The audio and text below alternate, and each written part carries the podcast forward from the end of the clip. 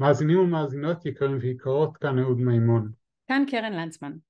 הפרק שתשמעו עכשיו הוקלט לפני השבעה באוקטובר. הפרויקט שלנו מיועד לא רק לתיעוד הקהילה, אלא גם לאפשר הסחת דעת קצרה מהמציאות. אנו מקווים שנצליח לאפשר פינה קטנה של שקט.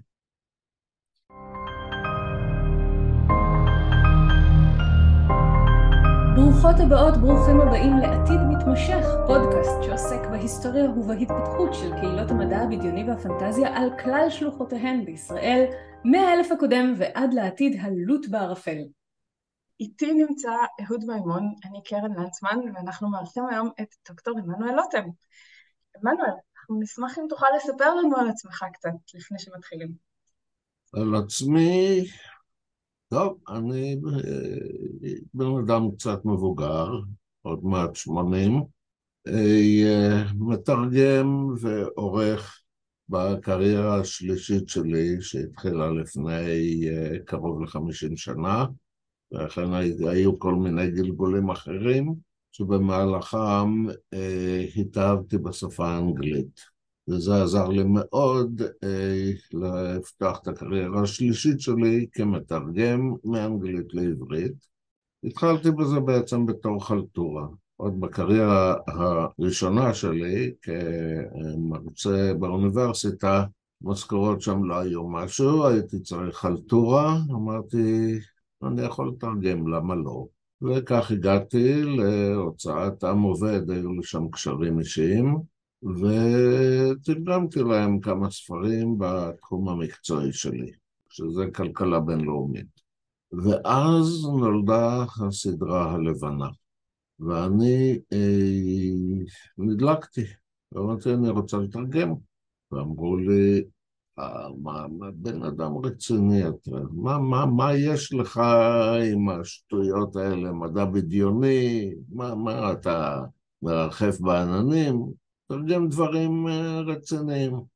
התעקשתי, ואז יום אחד מתקשרת, זה, הייתה, זה היה כבר בקריירה השנייה שלי במשרד החוץ, מתקשרת אליי מזכירת המערכת של עם עובד, אומרת, יש לי ספר בשם דיון, אתה רוצה לתרגם אותו?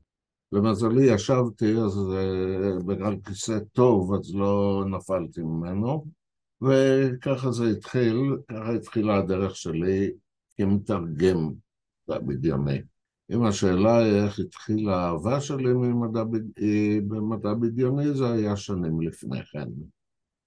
אני, אני חושבת שנשאל גם את זה, אבל אני, אני סליחה רגע שאני עוצרת, כי פשוט זה היה כל כך יפה איך שאמרת את זה.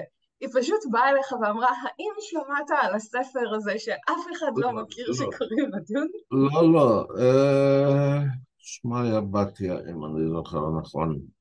אה, עמנואל, שמעתי שאתה רוצה לתרגם מדע בדיוני, אז יש לי פה ספר בשם דיון, אתה רוצה לתרגם אותו? אז אה, אוקיי, כשהתאוששתי שאלתי כדי לוודא, המחבר הוא פרנק הרברט, כן, כן, איך ידעת? אוקיי, קראתי את הספר, אני הולך לתרגם אותו. וטוב, זה סיפור שסיפרתי לא פעם במקומות אחרים, שאני אספר אותו עכשיו, אוקיי, למה לא? כפי שאמרתי, הייתי במשרד החוץ.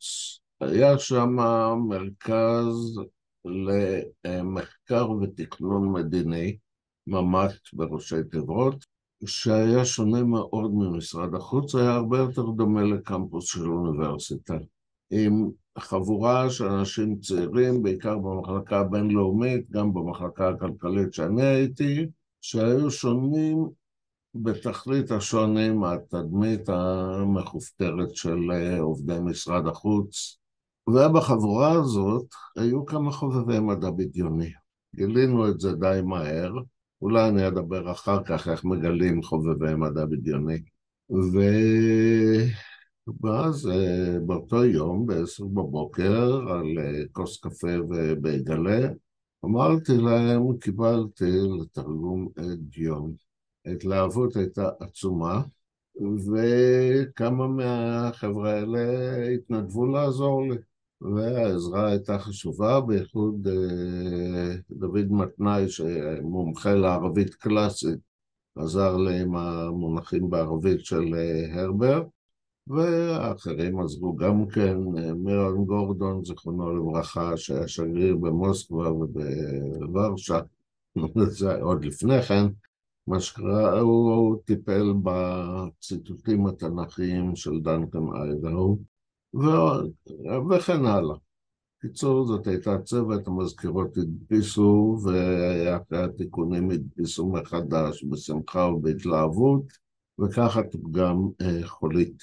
ואם תשימו לב, יש שם הקדשה אה, לממד, בכל אופן, אה, וגם קראתי ככה למועצה התיאולוגית שנסגרת באחד המספחים. זה, הם... הם... אתה כמובן המשכת לקרר את התרגום אחר כך, אבל מישהו מהחבר'ה שהשתתף מסתובב עדיין בעולם ואומר, אני, אני הייתי חלק מהתרגום של חולית? אני לא יודע מה הם אומרים ומה הם לא אומרים, אני לא בקשר עם אף אחד מהם. כפי שאמרתי, אחד לפחות אני יודע שנפטר בגיל צעיר, וזאת הייתה עבודה גדולה, אבל לא, אני לא בקשר איתם, אני לא יודע מה הם אומרים או לא אומרים. אז זה היה, אה, ככה אני נכנסתי לעולם של תרגום מדע בדיוני. לעולם של מדע בדיוני עצמו אני נכנסתי כשהייתי בצבא, שאז אנחנו קראנו ספרי כיס. מי שמכיר את הרומנים הזעירים שיצאו אז, חלק מהם היו חלאה אמיתית, חלק היו סתם לא שווים, ופה ושם היו פנינים. ואחת הפנינים הזאת הייתה, נקראה הפלישה לכדור הארץ, מאת רוברט היינליין, תרגם עמוס גפן. שזה כמובן Puppet Masters, הוא רצה לקרוא לזה בשם אחר, אבל ההוצאה התעקשה על פלישה לכדור הארץ. לא חשוב, השם, הספר תפס אותי. אמרתי לעצמי, ככה ולא אחרת, אני רוצה שיספרו לי סיפורים, והתחלתי לחפש עוד. באותו זמן קראתי רק עברית, או כמעט רק עברית, היה נורא קשה למצוא, כמעט לא היה. אני זוכר שהיה הכוח של פרנק רובינסון, בכריכה עם ספר אחר במתכונת ההפוכה. אתם מכירים את הדברים האלה? כן. אז אני לא זוכר מה זה היה כרוך. אוקיי, אז זה היה. עוד לא זכור לי שהיה מדע בדיוני בעברית בארץ, אני מדבר על תחילת שנות ה-שישים, אמצע שנות ה-שישים. בסופו של דבר באנגליה, שנת שבעים, עברתי לאנגליה ללמוד, וגיליתי שאם אני רוצה למצוא את המדע הבדיוני הכי חדש, והכי נחמד, והכי טוב, והכי... ראוי לקריאה, אני צריך לרדת ל-דאבליו אייץ' סמית הכי קרוב, דוכן העיתונים, ולקנות, יש שם כזאת קרוסלה, וכמה מדע בדיוני שאתה רוצה. קניתי אותם. לא היה הרבה כסף, אבל הם גם היו זולים. איי, ואחד מהם היה חולית באמת. אז מאז, הרבה שנים, אז אמצע שנות ה-שישים, נניח, מאז אלף תשע מאות שבעים, זה הרבה שנים. יותר מחמישים, אני לא קורא שום דבר אחר להנעתי, רק מדע בדיוני, או פנטזיה לפעמים. זהו, תשובה ארוכה מאוד לשאלה קצרה מאוד. אבל זה מצוין, כי הבטחת שתספר איך מוצאים חובבים אחרים. אה, אוקיי. אני לא מכיר היטב את הקהילה הלהט"בית, אבל אני חושב שיש כאן מכנה משותף, או... יותר נכון, בשנים עברו, כשבן אדם לא היה יכול להגיד, הנה אני וזה בעלי, או אישה אומרת, הנה אני וזאת אשתי. היו פעם ימים אחרים, אני חושב ששניכם זוכרים אותם, שהיה צריך לדבר בסימנים ובאיתותים. אז כמו שאני אומר, על הקהילה הלהט"בית אני לא יודע כמעט שום דבר, אבל קהילת המדע בדיוני באותו זמן הייתה כזאת. איך אתה מזהה חובב מדע בדיוני? אתה מפתיר שם כמו אסימוב או היינליין, ורואה איך בן אדם מגיב. אני זוכר, איי, אוקיי, כמו שאמרתי, הייתי משרד החוץ, הגעתי לדרום אפריקה. ונפגשנו עם עיתונאי חשוב אחד, השגריר אריאל לנקין, זכרונו לברכה, ואני, הסגן שלו, והעיתונאי. והעיתונאי הזה זרק את השם היינליין. לנקין זה עבר לו מאוזן אחת, יצא מהשנייה. ואמרתי לו, יש לנו על מה לדבר. בצורה כזאת. אורסולה לה גווין קראה לזה הגטואיזציה של המדע הבדיוני. זאת אומרת, העיסוק במדע בדיוני, היא מדברת כמובן בתור סופרת, אבל זה נכון גם לגבי קוראים. העיסוק במדע בדיוני נראה לאנשים מן היישוב כעניין תמוה לכל הפחות, אולי ראוי לזלזול. כמו שאמר לי אותו ידיד טוב של המשפחה בעם עובד, מה בן אדם רציני כמוך עושה עם השטויות האלה. וזה קשה לשמוע, חבר'ה. זה לא פשוט שמישהו שאתה מכיר כל ימי חייך, ומכבד ומעריך, אומר לך דבר כזה. אבל רגע, רגע, איפה אני? מי אני? מה, מה, אולי אני משהו? מה לא בסדר איתי? והדבר שאני צריך יותר מכל, זה אנשים אחרים שהם כמוני. לדעת שיש עוד, אבל איך? כפי שאמרתי, נפגשים אנשים חדשים, זורקים שם, רואים תגובה, אבל אה, לא ככה בונים קהילה. תחילת הבנייה של הקהילה הייתה במדור המכתבים של פנטזיה אלפיים. שם, אם תסתכלו על החוברות הראשונות בעיקר, יש שרשראות של מכתבים. יש אנשים שכותבים, על כל, בכל גיליון יש להם איזה מכתב למערכת. יש ויכוחים, יש דיונים, יש עם מי לדבר. פתאום, לא רק שיש מה לקרוא, שזה נפלא בפני עצמו, אלא גם יש עם מי לדבר, יש אנשים שחושבים כמוני. יש אנשים שקוראים את החוברת הזאת מלבדי. וזאת הייתה ראשית הדרך של הקהילה, שכמובן הגיעה לסיומה כאשר פנטזיה אלפיים נסגרה בשנת שמונים וארבע. אני לצערי הגדול הייתי שם כשהיא נסגרה. סיפור היה פשוט. כשאלי טנא ואהרון הגיעו למסקנה שהם לא יכולים לשאת את הנטל הכספי של פנטזיה, הם מכרו אותה, ובחור שהיה חובב מדע בדיוני, חובב ספרות, אבל העיסוק שלו היה קבלן, קבלן תשתיות אם אני לא טועה. הוא החזיק את העסק, וזה מסתבר כהפסד לצורכי מס. מה? אני רואה שאתם צוחקים, ואני לא מבין את זה. אתם לא יודעים שאנשים מממנים פרויקטים אומנותיים, ספרותיים וכן הלאה, כדי שהם יוכלו לרשום הפסדים במאזן השנתי שלהם. אני מצטערת ש... אני יודע את זה, אבל בחיים לא חשבתי שנזכה לכבוד. זכינו. זה הרבה היה חלק ממזימות כלכליות מורכבות. לא מורכב בכלל. הוא הוציא כסף על פנטזיה. הוא לא ראה כסף מפנטזיה, עד שיום אחד הוא כבר לא היה צריך הפסדים בשביל כאלה, בשביל מס הכנסה, כאילו הפסדים אמיתיים, ואז הוא יצא מהעסק.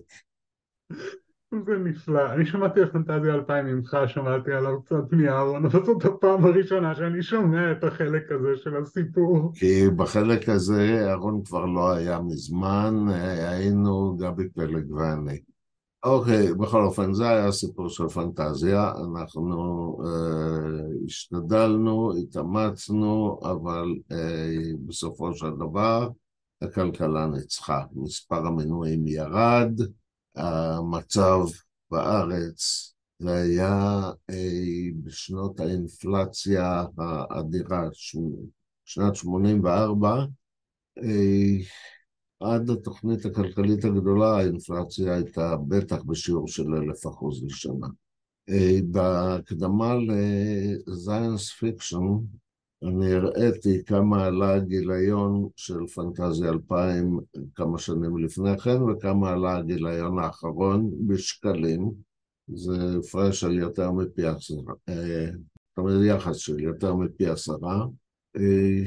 אם תרצו, תסתכלו, תמצאו את זה שם, את המספרים אני כבר לא זוכר בעל פה. יש לי גם את הגיליונות של פנטזיה, אבל אני צריך סולם בשביל להוריד אותם. ובכן, זאת הייתה הראשית. היו גם כמה כנסים.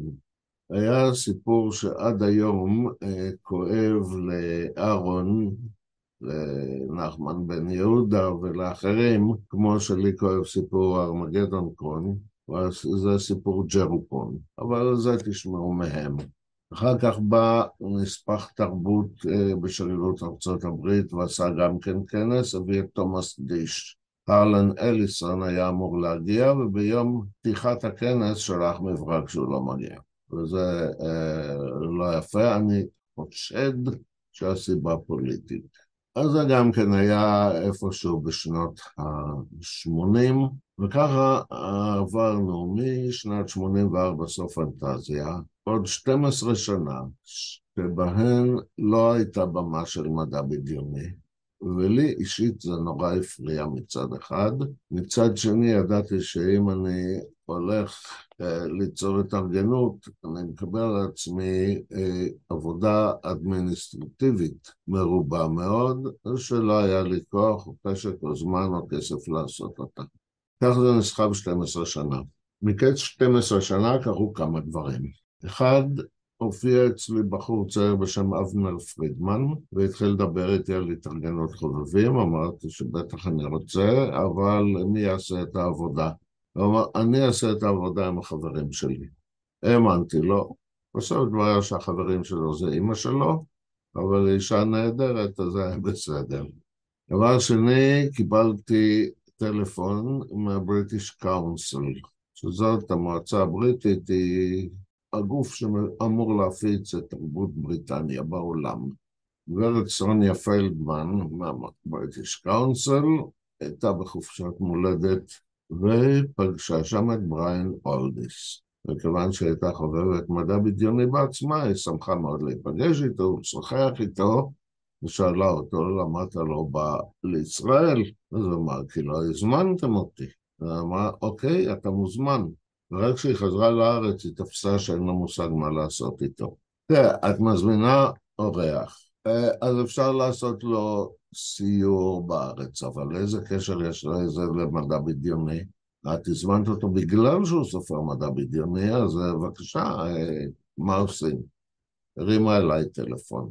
כבר, האנשים כבר ידעו, הכירו את השם שלי, תלפנה אליי. אני חושב שהיו עוד כמה דברים כאלה, אני כבר לא זוכר מה. בכל אופן, דיברתי עם אהרון ועם אבנר, והגענו למסקנה שצריך להקים אגודה. הלכנו לבריטיש קאונסל, שישבו בבניין יפה ברחוב הירקון מעל הים, ושם החלטנו שצריך להקים אגודה למדע בדיוני. את מי מזמינים? אוקיי, נזמין את עמוס גפן, ומי עוד היה שם? אהרון, אבנר, סוניה, אני, אני לא זוכר אם היו עוד. עכשיו, מכולנו, עמוס גפן היה בן אדם הכי מעשי. הוא היה בעל עסק קטן, דפוס והוצאה לאור, הוא היה חובב גדול של מדע בדיוני, והיה לו ניסיון עם עמותות, מפני שהוא הקים עמותה שקשורה לחתולים. ודלך, הוא היה איש חתולים דגול. בערב לזכרו, כשעשינו, אחרי שהוא נפטר, באמת, אז השתתפו אנשי המדע בדיוני ואנשי החתולים חצי בחצי. אלה לא ידעו על אלה, רק באותו ערב שמענו שהיה לו קשר, אבל הוא אמר שיש לו ניסיון בעמותות. אוקיי, אז הוא קיבל את התפקיד, לרשום את העמותה, ברשם העמותות וכן הלאה, והחלטנו שנעשה את הכינוס הראשון, ו... אה, כן, היה אור ציון ברטנה. וזה היה חשוב, כי באותו זמן הוא היה יושב ראש אגודת הסופרים, והוא אה, העמיד לרשותנו את האולם של בית הסופר לתשלום. ואני אה, כבר לא זוכר איך אנחנו נפצנו את הידיעה באמת מפה לאוזן. האינטרנט בקושי היה קיים. אני מדבר על אלף תשע מאות תשעים ושש, שאת ה-דאבליו דאבליו דאבליו המציאו רק ב-אלף תשע מאות תשעים וחמש. אז מפה לאוזן, אולם מלא. ובריאן אלדיס קם, ודיבר, אמר, אמר, אמר מה שאמר, והודיע Israeli Society for Science Fiction and Fantasy is now open for business. וזה היה מאוד חגיגי ומאוד יפה ומאוד נחמד. ואז באותה ישיבה שחררנו את אלדיס, וניגשנו לתכלס, לבחור ועד, ועד נבחר, התכנס, מה עושים? יופי, יש לנו אגודה, מה אנחנו עושים? אז כמובן, אגודת חובבי מדע בדיוני, כך דרכו של עולם, מפרסמת פנזינים, ועושה כנסים. איפה עושים כנס? האולם של בית הספר לא מצא חן בעינינו, היה אולם עם מקום ל-שלוש מאות איש, אבל רצפה שטוחה לגמרי. אז זה לא היה, וזה גם אולם אחד, אנחנו רוצים יותר. עמוס אומר, יש לי דיבור עם אלון גרבוז, מנהל הסינמטק. אוקיי, כבר, כבר פגישה. אנחנו עולים על הווספה שלו ונוסעים לסינמטק. מדהים, אנחנו מדברים, אם יש כנס ומוכרים כרטיסים, יש הכנסות, איך נתחלקו את ההכנסות? אני אומר, שישים לסינמטק, ארבעים לנו, נראה לי סביר. הסכמנו שזה מה שאנחנו דורשים. יושבים עם אלון, מאוד פתוח לרעיון, מסבירים לו שהכנס צריך להיות בכל המועד סוכות, כדי שתלמידים יכולו להשתתף. הסכים להעמיד לרשותנו את הסינמטק לשלושה ימים בכל המועד סוכות. יופי, מה עם הכסף? אנחנו ישבנו בקפיטריה של הסינמטק, שהייתה שונה מאוד אז מכפי שהיא היום, לא משנה, ואלון אומר, תתכבדו. אז הוא שותה כוס תה, אני שותה כוס קפה, עמוס הזמין את המנה הכי יקרה בתפריט, דג. טוב, מגיעים לכסף, הפה של עמוס מלא בדג עם עצמות, אז הוא לא יכול לדבר, ולא אומר, חמישים חמישים נראה לכם? אז הודות לדג הזה, הסיכום היה חצי חצי, והוא החזיק מעמד עוד כמה שנים טובות, עד שהסינמטק, העירייה הטילה על הסינמטק פיקוח יותר מדי הדוק, ונכנס לתמונה אורי אביב עם הסיפורים, וזה תשמר מאנשים אחרים. אז זאת הייתה ראשית הדרך של האגודה, קודם היה כנס אייקון, אחרי זה אמרנו, אם ככה בואו נעשה כנס, זה היה מוצלח מאוד. כיוון שזה היה בשיתוף עם העירייה, אז קיבלנו רשות לתלות פלקטים על לוחות המודעות העירוניים. את הפלקטים צייר אורי פינק, וזה הפלקט המפורסם, Live Long and Prosper. מכירים אותו? מכירים. יש לי אותו פה באיזה מקום. מודבק על לוחות מודעות של העירייה, אה, יופי. מגיע היום הראשון של אייקון, אני יוצא מהבית והולך לסינמטק. והפרפרים בחיבה שלי אה, נהפכים לאט לאט לדינוזאורים. לא כמו בסיפור ההוא, אלא להפך. יש סיפור מאוד מפורסם על הפרפר והדינוזאורים, זה עם המסע בזמן שהוא דורך על האבן מחוץ לשביל? כן. אוקיי, אתה, אתה יכול להשם גם את הזיכרון. אוקיי, אהוד. אהוד זוכר. מעיין הידע. השם של הסיפור הוא Sound of Thunder של ריי ברדברי. בכל אופן, אני אומר, הפרפרים בקיבה שלי נהפכים לאט לאט לדינוזאורים, הלב כבד, מה יהיה? מה אני עושה אם אף אחד לא בא? אחרי שגייסנו את הסינמטק ופרסמנו בכל דרך אפשרית באינטרנט ובלוחות מודעות עירוניים, מה אתם רוצים? מה יהיה? אבל אני מגיע לאחוות הסינמטק ואני רואה תור לפני הקופות, הקופות של הסינמטק היו אז בקיר החיצוני, עד הרחוב. בכל אורך רחבת הסינמטק היה תור. אז זאת הייתה צרה מסוג אחר, עד שכל האנשים האלה ייכנסו, אז הכנס ייגמר. אז היה בלגן גדול, מליאסי פלטו היה מנהל הכנס, בסוף אנחנו רבנו, אבל בסוף נתתי אורך פשוט להכניס את כולם וזהו. ועד להיום אנחנו לא נתחיל. זה היה האייקון הראשון שעדיין לא נקרא ככה, הוא נקרא Starbase תשע שבעים ושתיים. הכנס הבא כבר נקרא אייקון, ושאלו אותי מי המציא את השם, ואני לא מסוגל להיזכר. כשישבנו וחשבנו על שמות, מישהו זרק אייקון, וזה נראה לנו כל כך טבעי וכל כך פשוט, כל כך מתבקש, שזה נהיה אייקון וזהו. מי יודע מי היה הראשון, אני לא תובע זכות. טוב, אלה הסיפורים מהימים ההם, מה עוד אני יכול לספר לכם? אני חושב שעד כמה, בתקנון האגודה המקורי היו לכם, היו לכם כמה כוונות, ושאלה די התבקשתי, עד כמה, עד כמה לדעתך האגודה היום, עשרים ואנחנו, כמה? עשרים ושש שנים אחר כך? עשרים ושבע. עשרים ושבע שנים אחר כך, עד כמה האגודה באמת מממשת את מה ש, שאתם ראיתם, את מה שאתה לפחות ראית אז? מעל ומעבר. מעל ומעבר. כן. לצורך ההרשמה ברשם העמותות היינו צריכים מסמך מטרות. אני ניסחתי עשר מטרות, פשוט בשביל שיהיה משהו לתת לרשם העמותות. כל הדברים המתבקשים.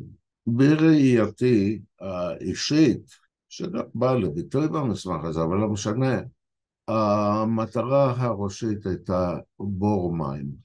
מקום שבו אפשר להיפגש, פנים על פנים, או בתכתובת כזאת או אחרת, עם אנשים דומים, אנשים שחושבים כמונו, אנשים שאוהבים את מה שאנחנו אוהבים.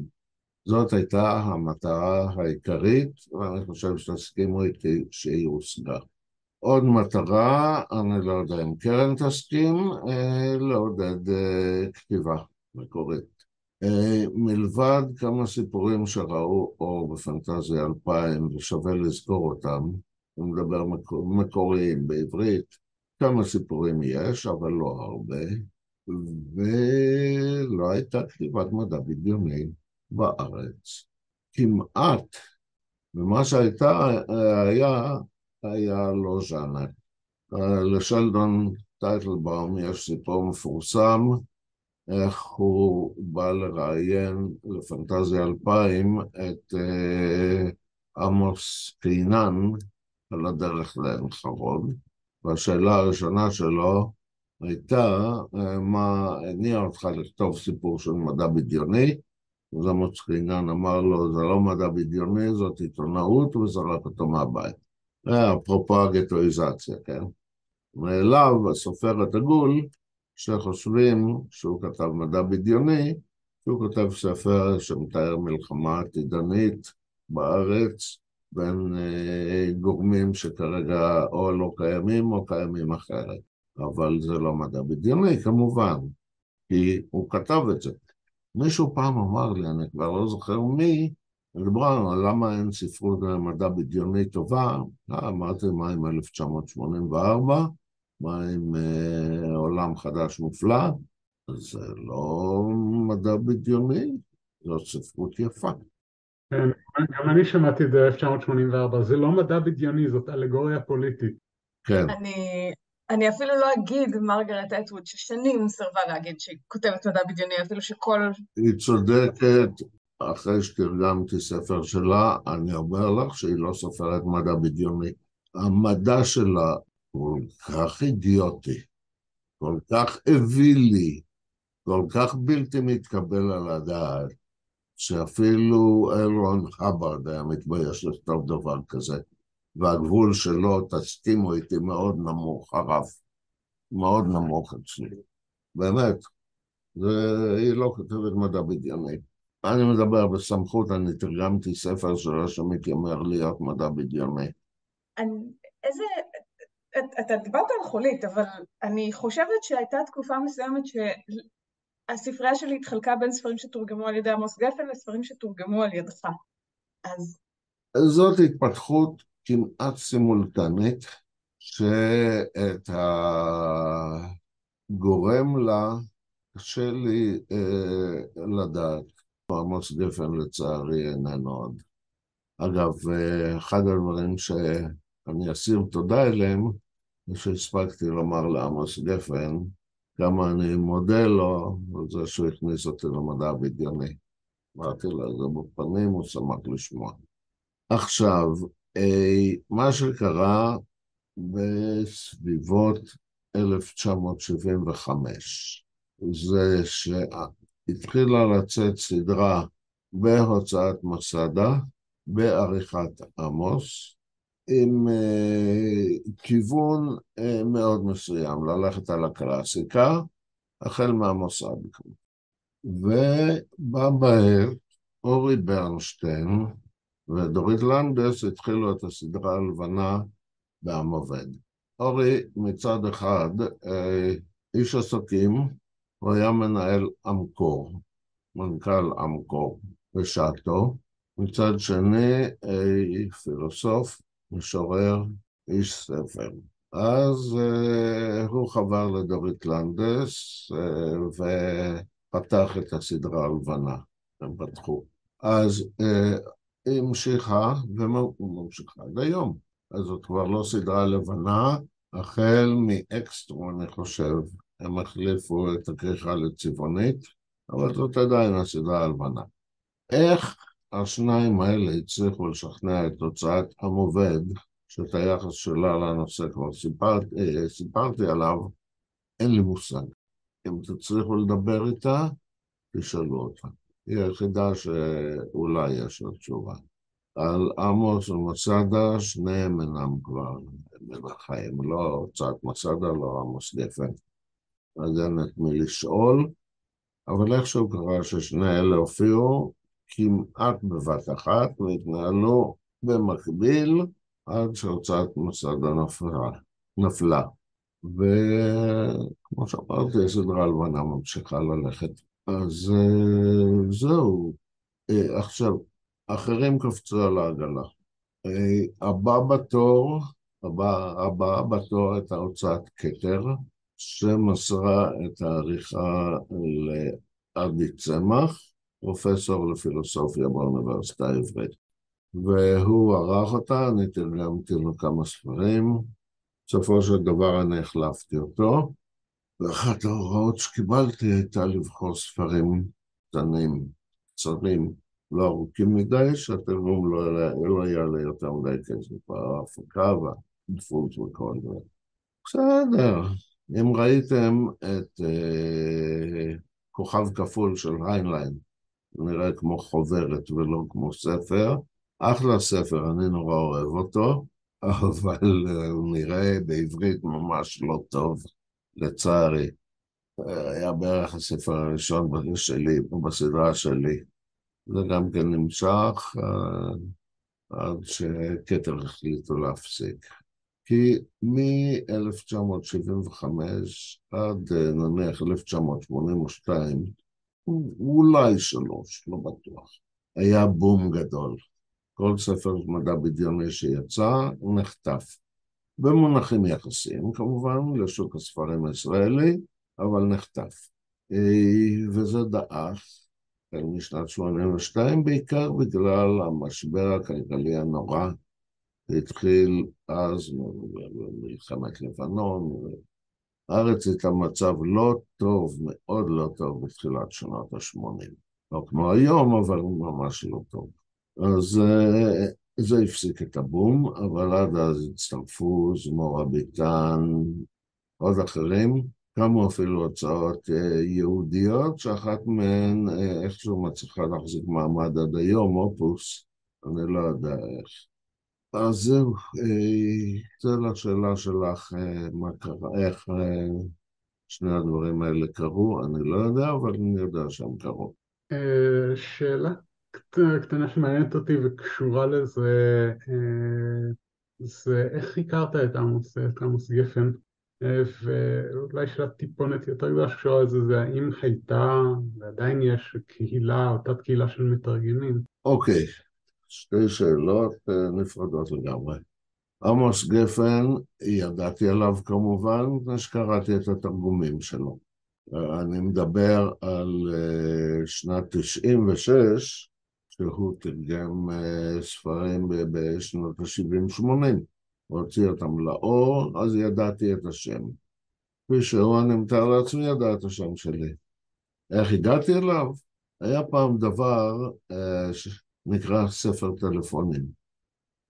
שנייה, אנחנו צריכים להסביר למאזינים ולמאזינות הצעירים והצעירות שלנו, שמדובר על ספר אמיתי שבו היו טלפונים של כל מי שרשום בארץ, ואפשר היה פשוט לפתוח ולראות. כן, אז מצאתי אותו שם, כפי שמאזיננו הצעירים היום מחפשים מישהו בגוגל, והרמתי אליו טלפון, הצגתי את עצמי, הכיר את שמי, אמרתי לו מה אנחנו מתכוונים לעשות, נשמח אם תצטרף.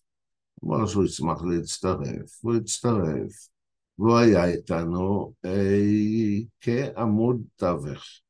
כשעלתה השאלה מיושב ראש ועד האגודה ראשון, שאלתי את עמוס אם הוא מעוניין בזה, כי אם הוא היה מעוניין, אז uh, הייתי מצביע בעדו. אבל לא אמר, אני רואה שלך זה חשוב יותר, אז uh, תהיה אתה. והוא המשיך להחזיק אותנו, כמובן כל ה... אה, נניח, הממד העשירי נדפס בבית הדפוס שלו. אם לאגודה לא היה מספיק כסף לשלם, אז היה מוכן לחכות עד הכנס הבא, שיהיה לנו קצת כסף. אה, עצות חכמות, מנהיגות.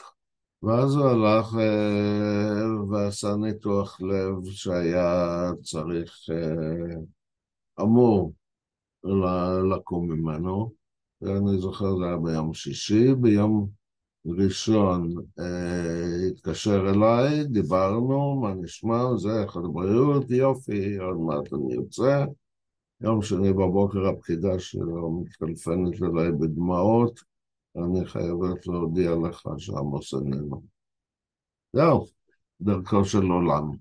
עכשיו אה, מתרגמים. לי אין קשר, זאת אומרת, תראה, למשל, אה, גברת תחתכנין, אני מכיר אה, מזמן. את חוויה, מה שמו, אני פגשתי פה ושם. קשר אין, התייעצויות הדדיות אין. בכלל תרגום זה עולם של בדידות.